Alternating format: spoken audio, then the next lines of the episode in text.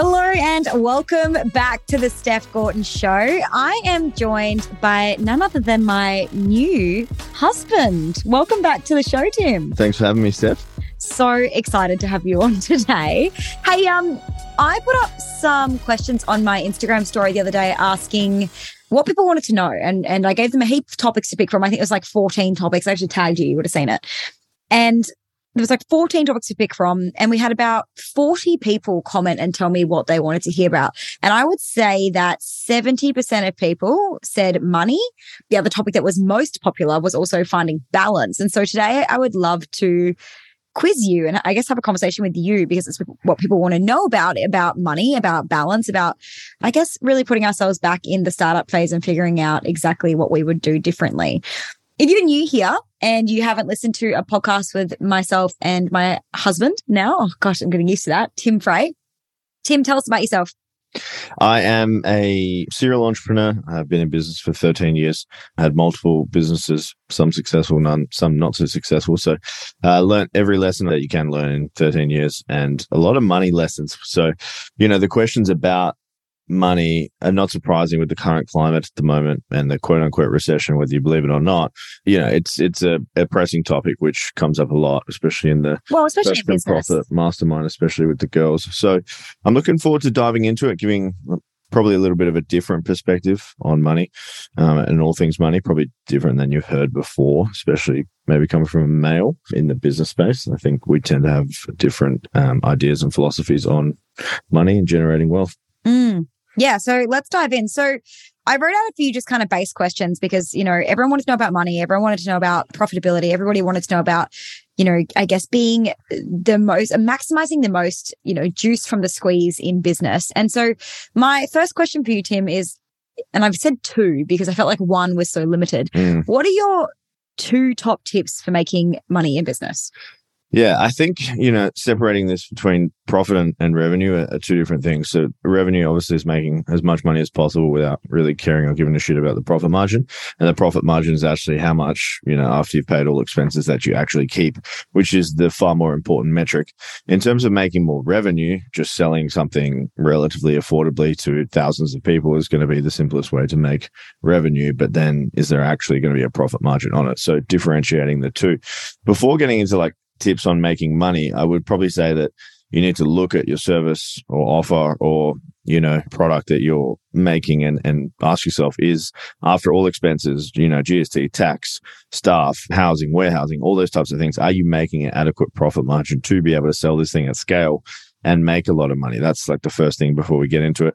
And then two tips for actually making more of it right now is like once you've worked that out i would say like think about it. We're in November when we're recording this, but at that time we're getting into the festive season. Typically, you know, service businesses get quiet around this time. So how can you capitalize on the upcoming holidays to create a little bit of a buzz around your product or service at this time. So we're thinking like December promotions, we're thinking Christmas promotions, we're thinking 10 days of Christmas. I've seen that. You've run a different promotion every time.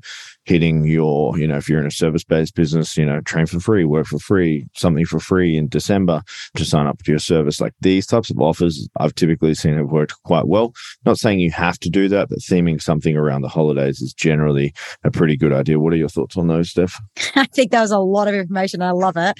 Uh, this is so typical of Tim. He calls it drinking through a fire hose, and um, it's exactly what it was like. But let's circle back to point number one, which was about revenue and profit. So you mentioned that, you know, just selling a lot to a lot of people is great for revenue, but let's talk about the fact that, you know, when you started talking about profit, you were saying that, you know, you really have to make sure long term, regardless of whether you're selling for revenue or profit, that it is actually going to be something that works at scale. And so, what kind of math do you run? Or I guess, what would your process be for helping a startup to even think about scale? Because most startups, when they start up in business, they're not thinking about, is this scalable once I have team members? Most people who mm. are starting up a business, can't even comprehend the fact that they might have team members in the future. So, you know, what is your process for thinking big and thinking that much further ahead so that you can actually price for profit?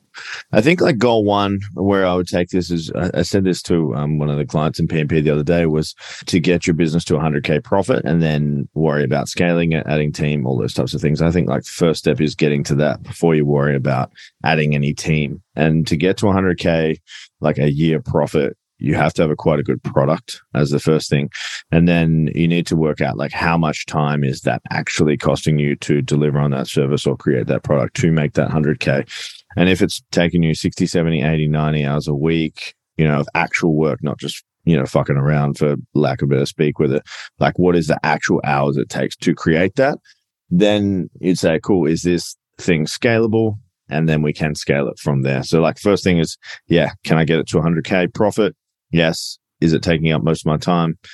Like yes or no. And then obviously you can bring people in to make that expert that process and make that a little bit easier. But the thing when you start adding people in is your profit margin goes down. So that needs to be calculated into the profit or into your equations from there. I hope that answers the question. Really helped me with when we first got started was like just telling me to think 10x bigger. Yeah. So I don't think that you have to like, yeah, I agree with you. Get to your first 100K before you start thinking about scaling. 100%. Great. But like, don't play small. Mm. Like, don't start your business being like, oh, I'm just going to be an old mum and pup shop at home because I can guarantee you that once you get business off the ground and you get fully booked with your first lot of clients, you're going to want to grow. mm. And so just like think, just if you're listening to this podcast, just think with the end goal in mind. So like if you were to 10x your concept right now and have, you know, 10x the amount of demand, 10x the amount of clients and have to produce 10x the amount of of work would you be able to? And if you did, what team members would you need to bring in? And then if you were to bring those team members in, looking at the average wages for those team members and also taking into account tax and GST, would you actually be able to afford to continue running that business? And that was something that when I first ran House of Hobby, that was something that you really helped me with was like, we were just sitting in the car one day and you helped me map out basically my my next you know 12 months and it was so helpful just to sit down and go yeah, like think about the future. So, so I think on the back of yours, like my top two money making tips would be like, think big from the beginning, go all the way there. Even if you don't do it, you might not scale it for five years. And you, in fact, you may never scale it, but I'd love for you to think big from the beginning.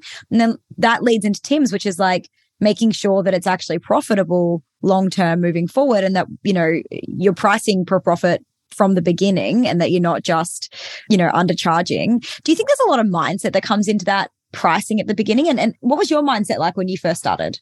Yeah, once again, there's many ways to look at it. I was definitely, I thought I was better than I was when I started. So I had no like problem charging quite a lot. Do you want to and talk I, about what that what that's called? Yeah, it's called the Dunning Kruger effect. Essentially, like you go in just full of confidence, like you are the best in the world. I think like in my first year of personal trainer, I had on my website best personal trainer. Like that was in year one. In my first year. And like it was honestly like confidence through the roof. I was charging like double what the competitors were at the time. Um, okay, and just guys, FYI, it wasn't because he actually was the best. No. Like when he says he was his well, yeah, just when he was first getting started, like it wasn't like he was the best because he already had 10 years of experience and it, we just started his business. Like Tim started his business when he was 18. So, yeah. you know, like there was no experience yeah. either. Like, so he just thought he was the best. Yeah. yeah. People that are doing it for 20 years. I was like, I'm better just because I'm me. Can we all just have a bit of Tim confidence in our yeah, lives? It's changed. I don't have that you. anymore. I yeah, because definitely. of Dunning Kruger. Yeah. So Google Dunning Kruger. Um, I'm going to completely butcher the explanation on this podcast, but check it out because essentially you've got this point where you're in despair valley. You'll go up to a peak and you'll be at absolute confidence, and then you realize you know nothing, and then you dive into despair valley as they call, and then you just keep going up and down mountains. You know, metaphorically in every way. Yeah, at the beginning, you're typically like there will be a period in your business, and I remember when mine was as well, but there'll be a period in your business where you just think you're killing it and you're untouchable and nothing could ever go wrong. And then it starts to go wrong. And then all of your belief systems about yourself are shattered and all of your confidence is shattered. And it's ultimately what keeps you humble, yeah. you know, at the end of the day in business. But yeah, Dunning Kruger is a real thing. So you came onto the onto the scene in fitness and mm. you were like, I'm the best, I'm gonna charge the best. And has it and it's been like that ever since? Like yeah, you, you came out of the gate charging a lot. I came out of the gate charging heaps, and I still do charge pretty similar amounts than 10 years ago, which, you know, with inflation and these types of things, probably not the smartest thing, but I think the business model has stabilized and become. I've just run a more profitable business now, so I can charge the same amount and spend less on expenses and still make the same amount and have less trouble selling. So I want to dig in here. You came out the gate charging a lot from the very beginning because you believed you were the best. Mm. Why do you think that other people struggle or come in charging the cheapest? Do you think it's a belief system thing? Like, say, because maybe they need some runs on the board? Like, what would you say to somebody who was just getting into business right now and is thinking to themselves, or you might have been in business for a long time and is thinking to themselves, like, I need to be cheaper so that people choose me? There's one way to know, and it's just like, will the market actually pay it? Like, are you worth it? And if you increase your prices and you get nothing for a full 12 months and your marketing's hot, and you just can't close, then you'll probably know that, you know, you're overpriced in the market. But I don't think that rarely happens. I think, you know, strategically and methodically, you should increase your prices, especially every year. Mm. In January is a good time to do it because most people are expecting it. Mm. I think the official inflation rate was 7% last year. So if you're not increasing your prices in January by 7%, you're falling behind the power curve financially. Absolutely. And I would just say off the back to the back of anybody here, like you can charge whatever the heck you want today, tomorrow, but you have to believe in it enough to deliver that price point on the phone or on a Zoom call or in your sales in your sales process. You have to be confident enough to deliver at that price point and not self-sabotage thinking that, you know, everyone's going to hate you or overworking or burning out. If you truly like Tim, 18, out of the gate with hardly any experience, but think you're the bloody best, you'll convince people that you're the bloody best and you can charge whatever you want. And really, it comes down to how much do you believe in yourself? So, to wrap that question up, two tips for money making in business. Yeah. This would be I've got a question for you before we get Ooh. into this. If you, you know, uh, for me personally, if I go to hire someone, I don't Mm. really care how much it costs Mm. because I'm trying to hire that person. Mm. And I know I'm not like the average person, but whatever they're charging, I'm buying it, you know, like uh whatever it costs for me. So, you know, that's generally how I look at professional services and people I want to work with. I'm just going to pay whatever they're after. So if you're someone that's chro- been chronically undercharging and people know, like, and trust you, I think they're going to be okay with paying whatever you're charging. Yeah, I I tend to agree, and I also believe like I actually will often not go for the cheapest. Like more No. often than not, like I like I wouldn't. In any case, I couldn't think of a reason why I would pick the cheapest. I naturally associate the cheapest with probably the worst. Mm. um, like you know, it's it's they're going to be subpar in quality. They're going to be overbooked. They're going to if they're undercharging, they're not going to have the resources. Whereas if someone's overcharging or charging a, like mid range to above the average price point. I'm more confident that they believe in themselves. I'm more confident that they're going to have the resources to del- deliver the service. And I'm just more confident about the service that's going to be delivered in general. So if your current tactic to make money is charge less, Tim and I are probably pretty heavily against that tactic Yeah, for sure. unless you really, really don't have the confidence yet and you need some runs on the board, then absolutely get some runs on the board first. Let's talk about offers because, you know, when we look at making money in business, it really comes down to actually selling something that people want, Mm. right? So, how do you know if your offer's good enough? Simply like, are, are people taking it up? Is the easiest way to do it. Generally, with offers in the fitness industry, specifically what I run, is like if you, you know, as a consumer, you can ask yourself, if you're listening to this right now, and you see like gym promotions on the internet, generally you're just going to go with the cheapest one in a category that you're looking for, especially if you're in a cold audience. So that's the play is like, yeah, you can be the cheapest for an offer, but then what's the long term client value of the client once they come into your facility and they close long term? This is something I really didn't wrap my head around only until the last couple of years. Doesn't really matter what the client pays initially because you just got to get them in the door. Once they know, like, and trust you, they feel the value, they like the team, they like the community, they like everyone they're working with. The long term value is is incredible. Like, especially for a service like mine and Steph's, it's like just getting someone in the door, working with your team is the most important thing you can do. So if you can sweeten the offer off the bat, so much so that it is like a fuck yeah, it is a slam dunk home run every day of the week. I'm signing up 10 out of 10. That's where you need to get your offers to. Like you need to have them so irresistible. And like a tactic here is like maybe don't worry so much about the profit margin off the bat. This is not great business advice, by the way. Obviously, don't you know, shoot yourself in the foot off the bat. But if you can get someone working with you and you can establish a lifelong relationship, if you have a $5,000 a year client and they stay with you for 10 years, that's 50 grand. If you take a little bit of a haircut getting them in the door, doesn't really matter because yeah. you're still getting a 50 grand client. I would say here, guys, the most important thing that Tim's discussing here is that yes, your offer needs to be freaking great, but your delivery and your service needs to be even more exceptional. Because if you do a low cost offer to get somebody in the door, you have to be really friggin' sure that once they're in the door, they're not going to want to leave because that's where you get that lifetime value. So, like, for example, in Tim's gym, it's like if we can get them in the door for, let's say, I don't know, something ridiculous like $7 for a week or something, which is, you we know, a lot. We, yeah, but like, let's say we did, right? So, $7 for a week, we might get someone in the door that we know that once they actually come into the gym, they set foot in, they see our experience, they see our service, they come and they join a few classes, they get to be a part of our community. They have the on ramp and the onboarding process that Tim's beautifully curated and created. And they have an exceptional first week. And then we have an incredible sales process with them where we tell them all about how we can help them to hit their goals moving forward. They're going to be so much more likely to sign up. But if they came in on a $7 deal and they got ignored, and we didn't follow up with them and we didn't message them if they didn't show up and we didn't touch base at all when they came in and they got they felt like they weren't getting a good service then they're absolutely or forgotten about or even you know worse they don't show up at all and no one ever contacts them. They're 100% not going to show up and so you've just wasted not only your own time but your profit margins and your own money probably advertising as well to get that person in the door. So yes, a heck yes offer, irresistible offer at the front end needs to be there for sure. And this is one of the reasons why the Purpose and Profit Mastermind is so cheap, right? Mm. Cheap in comparison to what a lot of other business coaches charge for masterminds is because our scalability model is based off of, you know, a bigger community rather than small communities at high margins, right? So it's about having that heck yes offer that gets people in the door so they can experience your community and then you can increase the lifetime value. So instead of a member coming into Tim's gym for a week, they might stay for three years. So the lifetime value of that client is huge.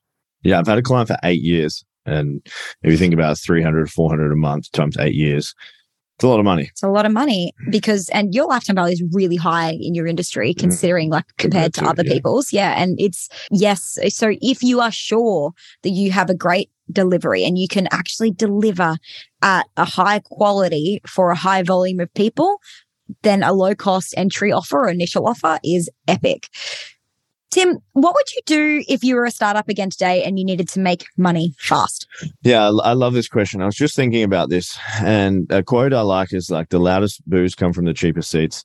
So, you know, contrary to the advice I just gave here, I would be in any niche picking out the highest income earners in that niche, and I'd be going after them with an offer or a service or a product. So let's, you know, first one we'll go through is fitness here. Someone that pays you $400 a week or $50 a week, who's going to be a better client? Obviously the $400 a week. Who's going to get better results? The $400 a week. Who's going to be more affluent and can resist whatever's going on in the climate at the moment in terms of like, you know, socially, financially, like whatever, recession, all that type of shit. The $400 a week client is going to win hands down every time.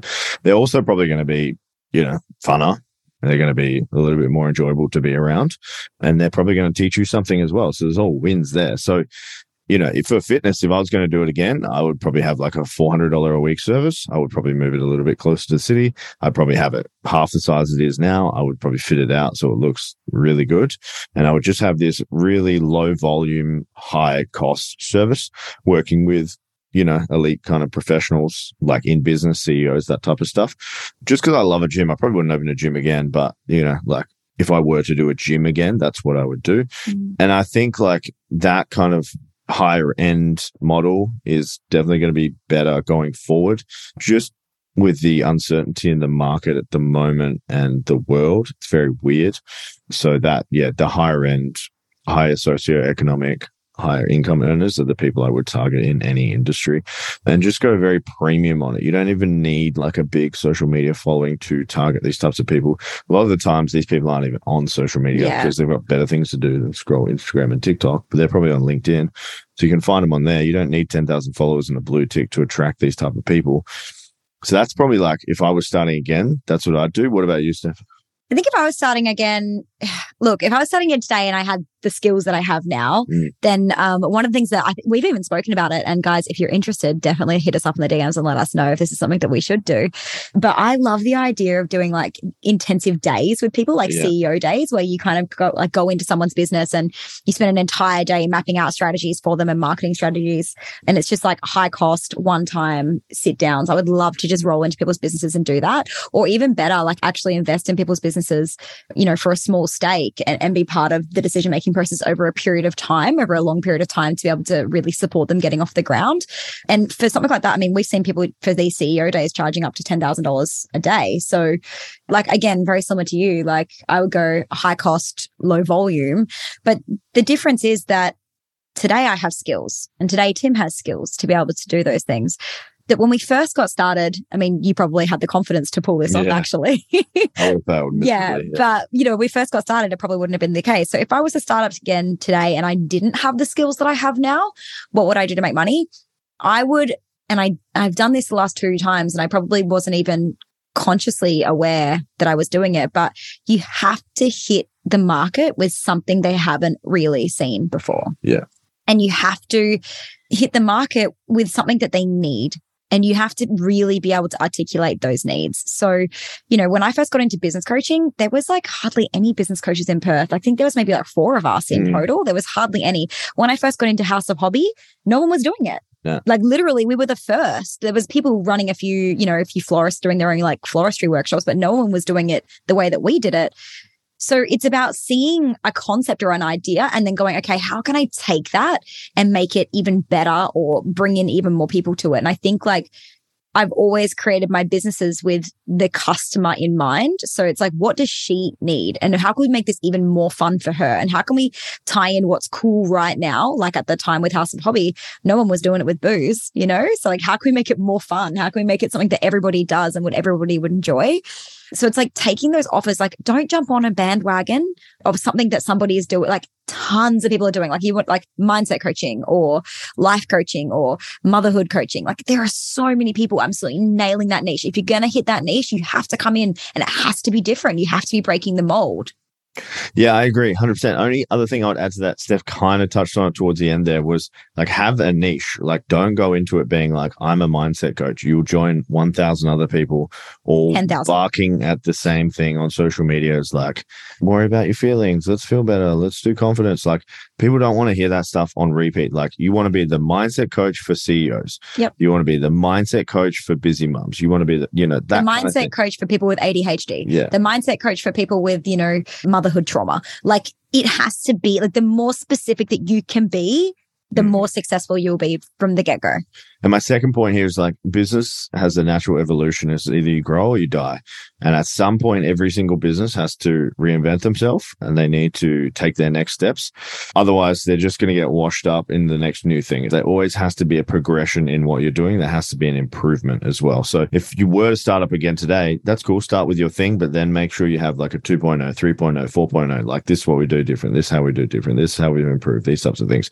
This is what I've done in my gym. I've called it like Helix 1.0, Helix 2.0. Like we've changed facility, we've added a recovery suite, we've changed our group training model, we've, you know, added in all this other stuff and it's constantly like improving the model over and over where it's not just like for the people on the outside it's it's the internal marketing as well. So my current clients they feel like we're progressing and we're moving forward and we're changing stuff and growing because the last thing anyone wants to be associated with is a dying business. Mm. like they mm. want to be on the front foot. They want to be cool. They want to be seen. Anything i actually heard a really cool kind of saying recently that you know survival of the fittest wasn't actually true. It wasn't just the fittest that survived evolution. And the reason for that being like, if only the fittest survived, then like you can be sure that sloths wouldn't have survived, mm-hmm. right? So the saying actually went that like it was survival of those who were fastest to change and adapt, right? They were the ones who survived because, you know, the climate was changing or the world was changing around them and their environment was changing and they were able to adapt and change with it. And that's what ultimately allowed them to survive we as human beings are exactly the same. In order to survive, we have to be able to change and adapt.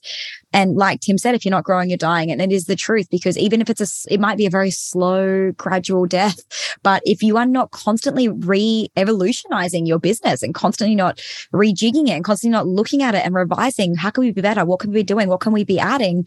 Like it's a constant game that we play in, in our own household. Hey, like mm-hmm. we are always talking about, okay, what's the next thing for PMP? How do we make it better? Let's change the onboarding. Like my team are constantly like, oh, more change stuff. Yeah, because this is how we keep it alive. And it's the same for you. 100%. The only other example I have is big, big picture one here. It's big macro examples. Like one of the biggest companies in the world is at the moment suffering a big death and they had a very big rise to power during COVID. When I say the name, you're going to be like, no shit, but they didn't reinvent themselves during that time. Their stock's down 50% in the last six months. And that's Amazon. Um, Amazon, you know, they were the B2C. You buy something and then it's at your house the next day, which was epic during COVID when you couldn't leave the house. But now people are spending money on actually doing things and less stuff. And the whole world has gone conscious of like your environmental footprint, how you're damaging the world. So people are buying less stuff. Amazon, they never reinvented themselves. It was just like, this is what we do. And now their stock price is down 50%. Mm. And their, their stakeholders and shareholders are shitting themselves because mm. they don't have a battle plan. And their CEO is saying, well, you know, it's going to be back. Well, I don't think it's going to be back. Yeah. Like to the same degree it was, unless another pandemic comes same around. Like Facebook was dying until they, so they, so they built Meta, you know, because mm. they were trying to do something new, do something different, be the, the market leader in something again. And it's like, maybe not working for them exactly the way they'd hoped. But ultimately, like, that's it, guys. Like, you have to be trying new things and, and changing. One of the other questions that I got a few times in the DMs was your top tips for saving money in business. Now, the four people who asked me this were like, how do you save money in business? You know, all these sorts of questions. They were all startups, just so you know. When I talk yeah, about yeah. startups, I'm talking like their first year in business. Yeah. So, top tips for a startup saving money in business? Yeah, I'll tell you what I do. So like the end of the month, I'll go through the previous month and I'll look at my expenses. So, what are the reoccurring expenses? What are the one-time expenses? Um, and then what are the wages? So, wages, everything I pay my staff. Reoccurring expenses, everything like rent, electricity, like those types of things. And one-time were just like the purchases through the business. So, I would look at those and I would, I would look at my wages or things I'm paying out, and I would say, like, is there any way I can maximize this? Are the tasks that I'm giving out to my staff conducive of creating a business performance? And then you know, that would basically answer those questions for me. I'm pretty happy with where my wages are because I run quite a lean business. In terms of my one time expenses, those are things that you can generally rein in from a business point of view. It's like, is this purchase that I'm making right now really going to grow my business? And in terms of growing a business, generally it's marketing activities that are going to grow a business. So, you know, yes, you can buy new shit, you know, to serve your customer better, but like, is that really going to be where the business needs to spend money right now? Hey, can I ask you a question off the back of that? Yeah. What would be your like five mm. non-negotiable expenses or purchases or I guess investments that you would make if you're a startup again? Like what are, what are five things that you would be like absolutely you need to put money into that from the beginning? Website, mm-hmm. SEO, branding. SEO if you have a local business both, or you reckon always? Okay, well, cool. Yeah. Yep. So keep going. So SEO website. Yeah. Branding. Uh, branding. Photography. Mm-hmm. Surely the last one is coaching. Yeah, definitely. Um, coaching and mentorship as well. That's my top five. Yeah, absolutely. They actually would have been, I would have had this like really similar. I probably wouldn't have had SEO, yeah. but I definitely would have had, probably for a startup, if you're not good at copywriting, I would have had copywriting in there because, which really forms part of your website. Yeah. Because if you're not good at writing yet, and I when I say good at writing yet, I hear a lot of people say, I'm just not good with words. And it's like, yeah, well, yet, because you haven't learned the skill. But if you're starting from scratch, branding 110%, like mm. go hard and like really really sit down. Don't just do a brand like, oh, I like these colors. So this is why it's going to be my branding. Like really think about the consumer at the end. Really good branding, um, great website, professional imagery 110%. These are the things that are going to get you taken seriously from the beginning. These are the things that are going to allow you to, to charge good money from the beginning. Copywriting and yeah, probably a website because that's really where people are going to find out about you potentially, uh, oh, and obviously coaching, um, just to collapse the time that it takes you to build those skills from the very beginning. One of the biggest ones is the website. Honestly, the amount of people that log on my website, the gym website, and they say the reason we inquired with you was because your social media had professional images and all the other gyms didn't. And your website was good and all of them were bad. Yeah, go and check it out. It's uh www.helixsp.com. It's a brilliant website. Sign up for a free seven day trial. it is though. It's a really good website. Um, we're having ours redone at the moment. Please don't look at mine. But yeah, we're having ours redone at the moment, and it's it's one of those things that like you do. And again, it's a constant evolution. Like Tim and I are probably fiddling around or getting our websites fiddled around with every couple of months. Mm. It's a constant evolution. So, top tips for saving money in business from my perspective would be um, yeah, don't spend money on stuff like the, all the things that you think that you need to spend money on. Like, really specifically in the startup phase of business, you have to spend money. Sorry, but you don't get a business off the ground with no spend. Like if you want to get off the ground and you want to make money fast from the very beginning, it's going to cost money to get it off the ground. So if you're in the startup phase right now, probably don't quit your day job just yet. Like let's have some cash flow there until you are at a stage where you know that you can cover your bills with the demand that you've currently got. But yeah, like it is going to take you a little bit of money to get it off the ground and get a coach, someone that can help you, you know, I guess start to make those decisions about whether or not that spend is the right investment for your business. One question we got was around failure. And I love this one because I feel like it's not something we get to talk about that often, even though we've both had plenty of failures in business. What has been your biggest failure to date in business? I would say mine would be me. I've been my biggest failure in business because at times, especially a couple of years ago, I was a big emotional wreck. Uh, every decision in business was from the heart when it should have been from the head. And I've made that mistake so many times where that old quote, I would be nailing that quote every time. It's like definition of insanity is doing the same thing over and over. And that was me to a T. I'm insane with the amount of silly decisions I've made in business because I'm emotional about something. So I totally detach myself from the emotions of business now.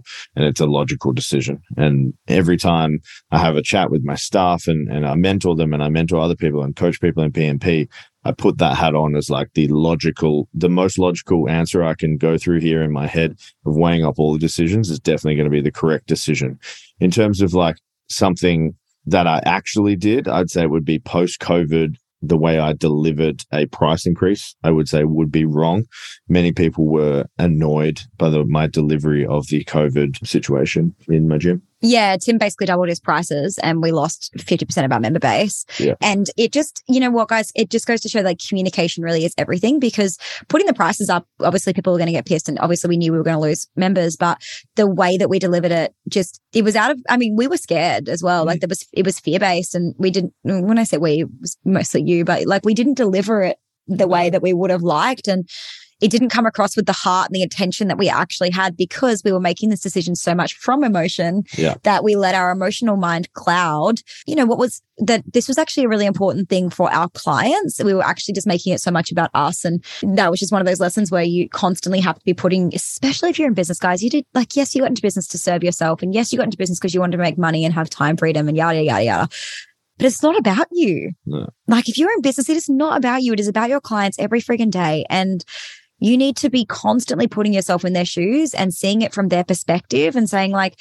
okay, how would I react if someone sent this to me? How would I, you know, what would I be thinking if, you know, my service provider doubled their pricing? Like, how would I react to that? And constantly putting yourself in their shoes. What with, would yours be? With regard to the getting emotional, obviously, Tim and I, we, we know. I, am an emotional person. But do you know, listener? you might not know that about me. The many, many Zoom calls that I cry on probably gives it away. But I think for me personally, you know, just on that emotional fact, like it took me a really long time to be able to put distance between me and the decisions that I was making in my business, like my emotional and heart space, and start making those decisions from a logical place. And if you're that kind of person, if you're a woman in business, which I'm sure that a lot of the people listening are, you really need to start collecting the data because without the data, everything is gut instinct. And sometimes our gut instincts we can't trust because sometimes our gut instincts are from fear. Sometimes it's like that knee jerk reaction of like, oh my God, scarcity, I can't do this. And so it's really important that, you know, you're collecting the data that's going to help you to see. So for example, it's like, I hear a lot of, you know, oh, I just feel like my engagement's down, or I just feel like people aren't buying on social media anymore. I just feel like, okay, cool go onto your Instagram insights or your social media insights and actually collect the data. What does it look like now versus what it looked like three months ago versus what it looked like six months ago? Have a look at the content that you've been posting. Have a look at what has actually changed and actually collect the data before making those kind of emotional knee jerk reactions. I guess that was something that you really helped me with. 100%. And just make better content if you're, mm. uh, engagements down. Yeah. Biggest failure that I have had in business so far, geez, I, I think I've spoken about it a couple of times before when I had House of Hobby and we were sitting in the car park out in Ellenbrook one day and I realized that I was making, not only was I making no money, I was actually making a loss in the business because I was only counting revenue and I wasn't counting profit. And I was like, oh, we're making so much money. I'll hire more people without looking at, like we discussed, you know, every time you hire a person, you need to be reviewing your profit margins because every single hire is going to chew into the profit that you're making. And so for every hire, you either need to be able to make that amount of money plus profit back, or you need to be able to increase your prices to be able to cover that cost. Otherwise, you're going to end up shooting yourself in the foot like I did, where I ended up having to make redundancies and fire people because I could no longer afford to have them in the business because I was only measuring my business on revenue. So, guys, profit is king. 100%. Final question. We had a lot of questions about balance. And I actually think that we're really good at this. Mm. It took us a long time. Like it definitely was not overnight. It's taken us years to get here, but we, I feel like we are really nailing the balance thing. How do you think you've managed to keep balance in business and life? At the start, I definitely didn't have any balance. It was literally just work as hard as possible, make as much money as possible, and then you'll have a good life one day. That was my first five years in, in business, I would say. And then I kind of forgot about having fun and then I just realized my life sucks. And at that point, when you realize your life sucks and you're dreading Monday, then you're like, I am an entrepreneur. I can do what the fuck I want whenever I want. So why don't I just do that? So at that point now, my current process is I write a list of things to do per day, not shit like do a social media post or like contact client, like actual stuff that's going to move the needle in business. And I do the top three and execute on those every day and they're like actual big tasks. So if it takes me 20 minutes, takes 20 minutes, takes five hours, takes five hours, but they get done. And once they're done, I can think about having a day. So usually I'll do that at like 7 8 in the morning. And then my day is usually wrapped up about one. And then I can do what I want. If that's, you know, hang out with you, walk the dogs, go for a skate, go for a surf, get a massage, like those types of things. And then we generally try to take Sundays off together and usually do something on Saturdays and Sundays together. Yeah. So how would you keep balance? We know that balance has been something that's taken me a long time to figure yeah. out because I am a hustler, as I'm sure many people listening to this podcast will resonate with. And I think a lot of the reason why I really struggled with balance was because I believed that I had to work hard because I believed that if I didn't work hard, it would all fall down because I believed that I felt guilty for taking time off, for taking days off when you know, there was more to do. There was more growth to be had. And, and I really had to dig into what I was making that mean because ultimately the reason I was feeling that way and the reason I felt like I had to keep working, that I couldn't take breaks, the reason that I, I had to keep showing up and I felt guilty was because I was in scarcity, because I thought it was all going to run out, because I thought I was an imposter, because I thought that imposter syndrome means that, you know, I don't deserve to be where I am and everyone's going to find out. So I just have to keep working hard because I didn't really believe that I, I had earned what I had created. And so once I addressed the fact that it was scarcity and I chose to live abundantly, actually abundance is something that you have in this moment right now. Like, you know, Tim and I can look out the window and we can see this beautiful sunshine, these gorgeous trees, a beautiful backyard, a pool. And like, we're so lucky to live in this you know, in this state, in this country, to have each other, to be sitting on a couch, to have air conditioning, to have four walls, to be able to eat food. Like we are so abundant, even just with our base, you know, our, our base survival instincts, like we're alive and we are safe. And so when I started switching out of that scarcity mindset into that abundance mindset that, you know, actually I'm so happy with what I have right now and anything extra is amazing. And I know that when I spend money, I know that eventually it's going to come back around and once I stepped into that mindset, business and balance became really easy for me. And one of my life coaches said to me a couple of years ago, you need to create a life. And this is kind of sentiment to what you were saying before that you don't constantly want to escape from. Mm. And I always find that when I'm getting burnt out, I want to take a holiday or I want to run. That's my natural feeling.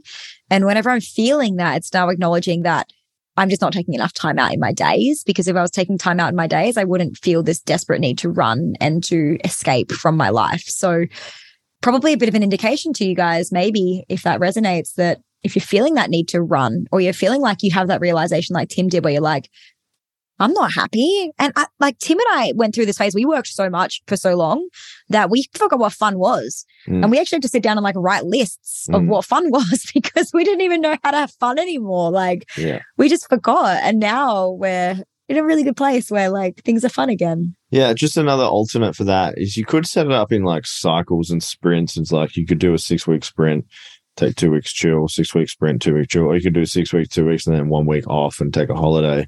You could do it in any cadence duration that you'd like. But, you know, there's a really famous strength coach. You guys won't even know him. And I can't believe I'm saying this on a business podcast. But his name was Charles Poliquin, and he, he would schedule in his year ahead of time. So he would plan out when his holidays were. It was two weeks off here. He was going to work for six weeks here. He was going to do this here, like at the start of the year, and he would stick to it religiously. Well, who was the guy that we were listening to the podcast and he was saying that he has a sabbatical? Was it Tim Ferriss? Yeah. Um, yeah, it was on the Tim Ferriss show. Yeah. And he was saying he takes all of December off every year and he sets himself up that way so he can take the whole month off. And I'd love for you to just listen to your heart and your gut right now. If I said that you had to take all of December off, how does that actually make you feel? It probably fucking terrifies you, the thought of taking an entire month off.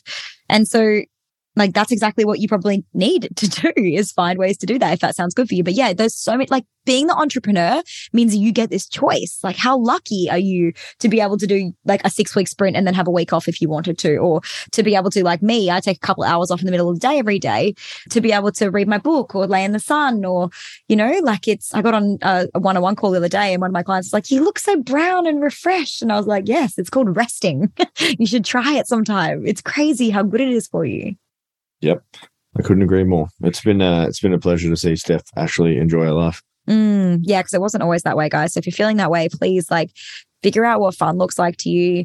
Figure out exactly what it would look like. Like, you know, at what point in the week do you start burning out? What, how do you need to readjust your schedule? What support can you get in? But make sure that if it's outsourcing or hiring somebody, that you're checking your price points and your profit margins so that you can grow. And Tim and I have incredible teams that allow us to also have a bit of balance, which we are so lucky for and so grateful for them, but have also worked really hard to to be able to bring them into the fold as well. Guys, I hope that you loved today's podcast with Tim and thank you so much for joining us today. It was a pleasure. Guys, we would love to know what your biggest takeaway was. If you could take a screenshot of this episode and be sure to tag myself at Steph Gorton underscore underscore and At Tim Frey, dot in the middle, two Y's.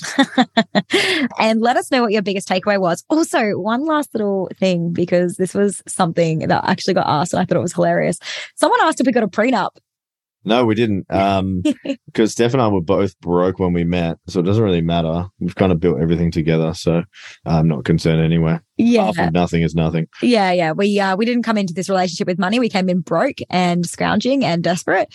Uh, so there's nothing to to protect from a prenup. But also, if what you mean also by prenup is, you know, have we protected any of our current assets or anything like that? Not everything that Tim and I are doing is shared, and you know, we don't intend on um on splitting up. I don't think anyone does, but we definitely don't. Yeah, no one does. Yeah. So just in answer to that question, no prenup. We're all in 110%. That's pretty much our style, Yeah, really. we we, we have business trust anyway. That's not really an issue, but yeah, no prenup. No prenup. Anyway, guys, go and have a really beautiful day. Tag us and let us know what your biggest takeaway was. I hope you enjoyed this episode and we'll see you soon. Bye. Babe, thank you for tuning into today's episode. It means the absolute world to have you here with me. If you want more, head to the show notes below to check out our latest free resources, along with the exclusive link for podcast listeners to book in a free 15 minute strategy session to find out how you can boom your biz.